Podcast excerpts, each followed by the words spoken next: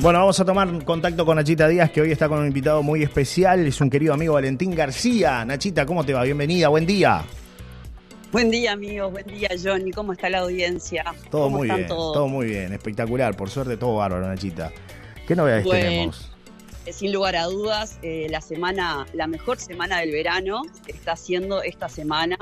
El viento sigue del norte, rostando al, al noreste la tarde, un poco más intenso que ayer pero sigue este, el agua con un color verde cristalino increíble. De todas maneras, hoy, este, aprovechando em, el privilegio de tener a este invitado tan especial, eh, cambiamos la playa por venir a, visitar a, Valentín García, eh, amigo en común de tu amigo y mi amigo Eduardo Bolioli, este, y otro de los surfistas pioneros de, del llamado Grooms, los pichones de, La Paloma, ¿no? Que integraba el team junto con Aldo Ramírez, junto con Willy Barreiro, con el Chiche, bueno, y con varios más que tuvimos también el honor de poder entrevistar tanto en la radio como nuestras historias con Alma. Y realmente, Tony, este, hablar con estas, estas personas, con, el, con el bagaje histórico que tienen, con la, con la historia eh, de vida tanto pasional eh, por dedicarse justamente a, todo lo que, lo que el corazón le fue indicando, sino también lo que, en lo que fueron este, variando y, e interviniendo en distintos ámbitos y situaciones de vida, te deja con la piel erizada. Acá estamos con, Valentín, que, bueno, que como te contaba, aparte de ser uno de los pioneros del surfing, es profe de tenis, es técnico agropecuario y tiene la particularidad que escribió un libro este, que se llama Locuras y Sueños de un Uruguayo.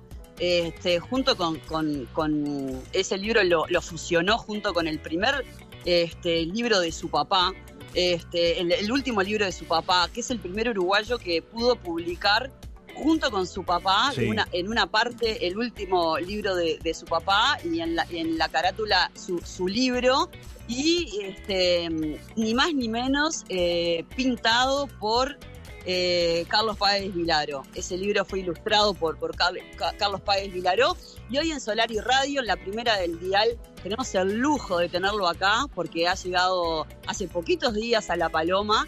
Le vamos a dar la bienvenida ¿Cómo estás, Valentín? Muchísimas gracias por estar acá, por, por brindarnos este, este, este momento para compartir contigo. Bienvenido a Solar y Radio.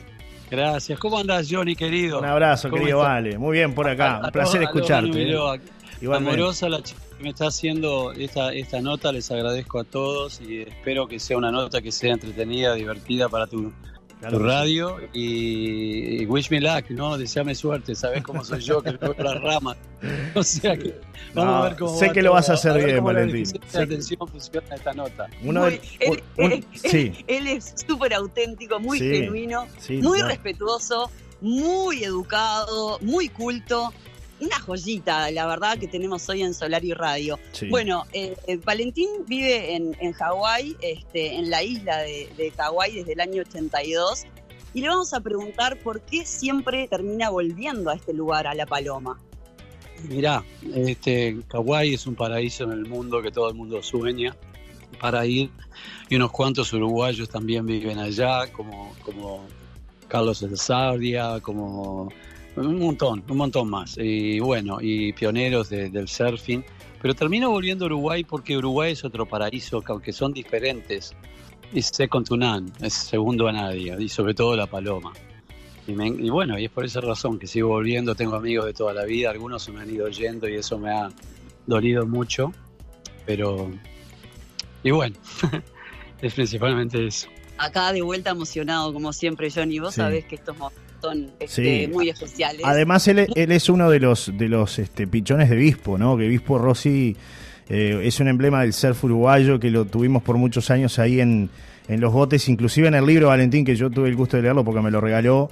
Eh, se, habla mucho de toda la, de, toda la historia del surf de la Paloma y de Bispo Rossi, además de, lo que es la parte eh, familiar de Valentín, ¿no? Y expresar ese, ese cariño que tiene por su padre. Él conoce muy bien lo que lo que se vivió en, esos botes que, que, eran la meca del surf en aquel momento, que es la meca del surf uruguayo, sin lugar a dudas, Valentín, ¿no?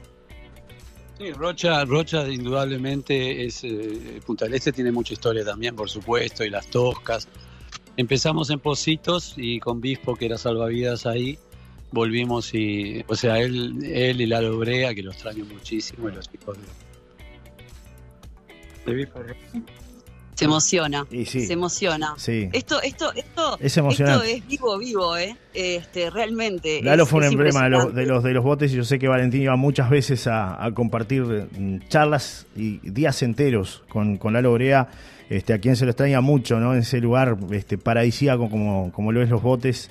Un momento de tantas tertulias y de tantos eh, encuentros, ¿no? Ahí con, con, con todos esos pichones como eh, cariñosamente les decía Bispo Rossi, y me imagino la, emoción, porque recordar a cada uno de esas, de esas personas que hoy ya no están, eh, evidentemente te genera esa, esa emoción o ese, ese llanto que se nos viene cuando recordamos a alguien que, no está y que compartimos tantos lindos momentos juntos, ¿no? Es increíble lo que estás diciendo, es, es, es, real. De hecho, el otro día cuando estuvimos en la casa de Aldo Ramírez haciéndole esta entrevista a él, en un momento también se emocionó y creo que esto lo conversamos, Johnny, este, que no es casualidad que en todas las historias con alma que hicimos, tanto con el Canario, como con Willy, como con el Chiche, bueno, Aldo, ahora Valentín, en algún momento pasan por su historia de vida y en algún momento eso le genera mucha emoción y realmente eh, yo que estoy acá y le veo los ojos, eh, te das cuenta, ¿no? que son personas que que siguen siendo al día de hoy muy sensibles, hombres obviamente, totalmente definidos, eh, yendo atrás de sus pasiones, pero con una sensibilidad extrema que todavía tienen la valentía de poder expresar. Yo lo celebro y lo agradezco. Volvamos a la nota, Vale. Este, contame, ¿cuándo llegaste a La Paloma y cuánto tiempo te pensás quedar?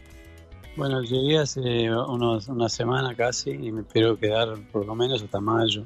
Pero no sé, dependiendo de lo que me pasó ahora antes de venir, es verdad. En, que tuvo un ataque al corazón. Este, me vine viajando para estar en Uruguay. Y bueno, y, creo que me quedo hasta mayo, pero es muy probable que ya me quede a vivir en Uruguay también. Bueno, linda noticia, ¿no? Este, en realidad vuelvo a lo mismo, este, Johnny, muchas veces hemos hablado de esto contigo. La paloma tiene una atracción especial, tiene una energía que evidentemente eh, atraviesa a los corazones, a las almas y vos te das cuenta que esta gente que obviamente este, buscando las olas no se pudo quedar a vivir acá por razones obvias, porque si bien La Paloma es la capital del surf uruguayo, obviamente no tiene ni los periodos ni los tamaños de las olas este, durante todo el año. Y estos pioneros, estos surfistas impresionantes que se fueron atrás de las olas, te das cuenta que a la corta o a la larga vuelven a este lugar, ¿no? Nachita, a mí me eh, gustaría que le preguntes a Valentín, y ya para ir cerrando el móvil del programa del día de hoy, eh, ¿por qué eligieron los botes en aquel momento y por qué él particularmente se arrimó a los botes cuando se daba eh, esta situación, este inicio del surf acá en la costa de, Rocha? ¿Por qué fue los botes? ¿Qué, ¿Qué, qué, se sabe de eso? ¿Por qué los botes fue por, por tanto tiempo la cuna de Bispo Rossi, de Lalo Brea, de Aldo Ramírez, de Negro Escala, de, un montón de gente, eh, que, de, Willy Barreiro.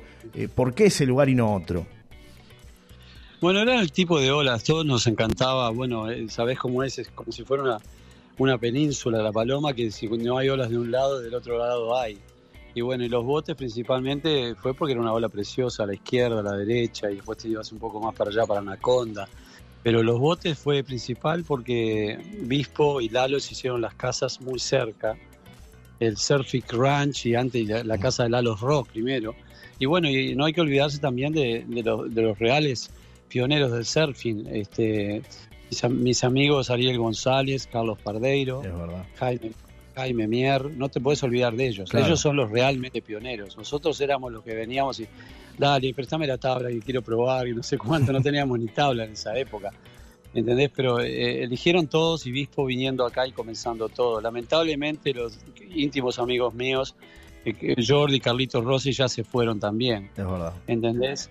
Pero pero eh, es una pena, no sé si le hicieron notas a ellos, porque ellos tienen la justa justa. Yo te puedo decir... Lo que tú viviste, pero es parte de la historia, Valentín, de lo, que tú viviste, es parte de esa historia de los botes más reciente quizás, pero que también tiene que ver con esos orígenes, ¿no? Eh, como tú decías, no había tablas, había que inventar, eh, había gente que experimentaba con botellas, por ejemplo, de plástico para poder este, hacer algo que flote y, así surfear olas, ¿no? Un poco en la historia de... Ariel, Ariel, que es un gran escritor uruguayo sobre todo lo que es surfing, él se hizo una tabla con una puerta, creo, y todavía por eso, la tiene. Por eso te digo. Y barrenaba olas. Creo que no se podía parar porque Ariel es una persona alta, mide 6'4", es un tipo muy corpulento.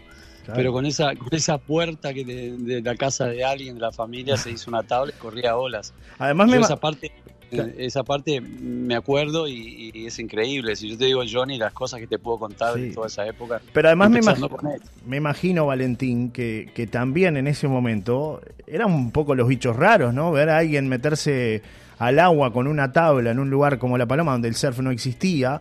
Me imagino que también, ¿no? Eh, se, enfrentaron a la controversia, ¿no? De, de llegar con algo nuevo. Impresionante, Johnny. No, es, algo, es algo impresionante, sí, completamente. Imagínate que yo por hacer eh, hacer surf en, Positos allá en Uruguay nos metían preso. Acá no nos metían preso porque no había, creo que las camionetas para venirnos a buscar, para llevarnos, pero no entendían lo que era. Le decíamos, es un deporte que es muy popular en Hawái, California Australia.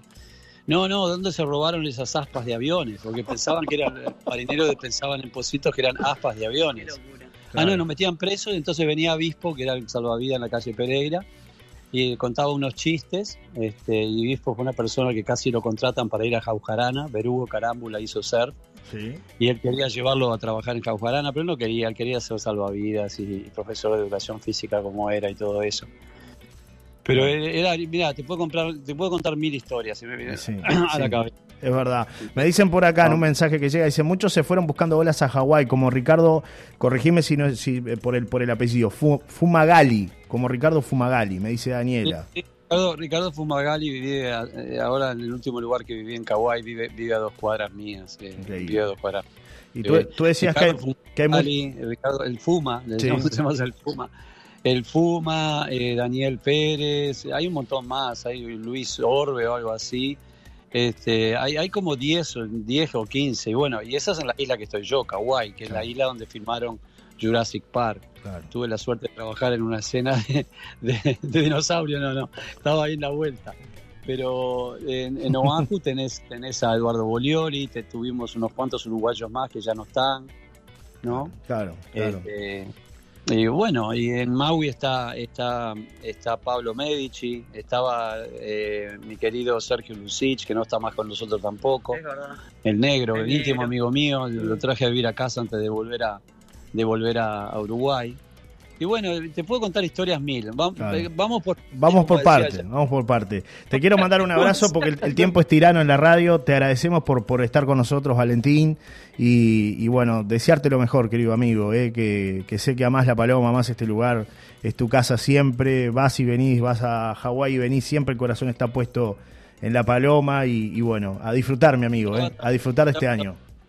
Me quedo acá, voy a hacer algo por el tenis y voy a tratar de devolver a la Paloma y a Rocha todo lo que me has dado. Claro que sí. Otra vez se vuelve a emocionar, Johnny. Otra vez se vuelve a emocionar. Es imposible emocionarse. Nachita, te mando un abrazo. Benditas lágrimas. Claro que sí. Te mando un abrazo, nos reencontramos mañana. Que pases muy bien, ¿eh? mañana, cerramos la semana. Un abrazo, ¿eh? Gracias. Gracias, hasta mañana. Chau, chau.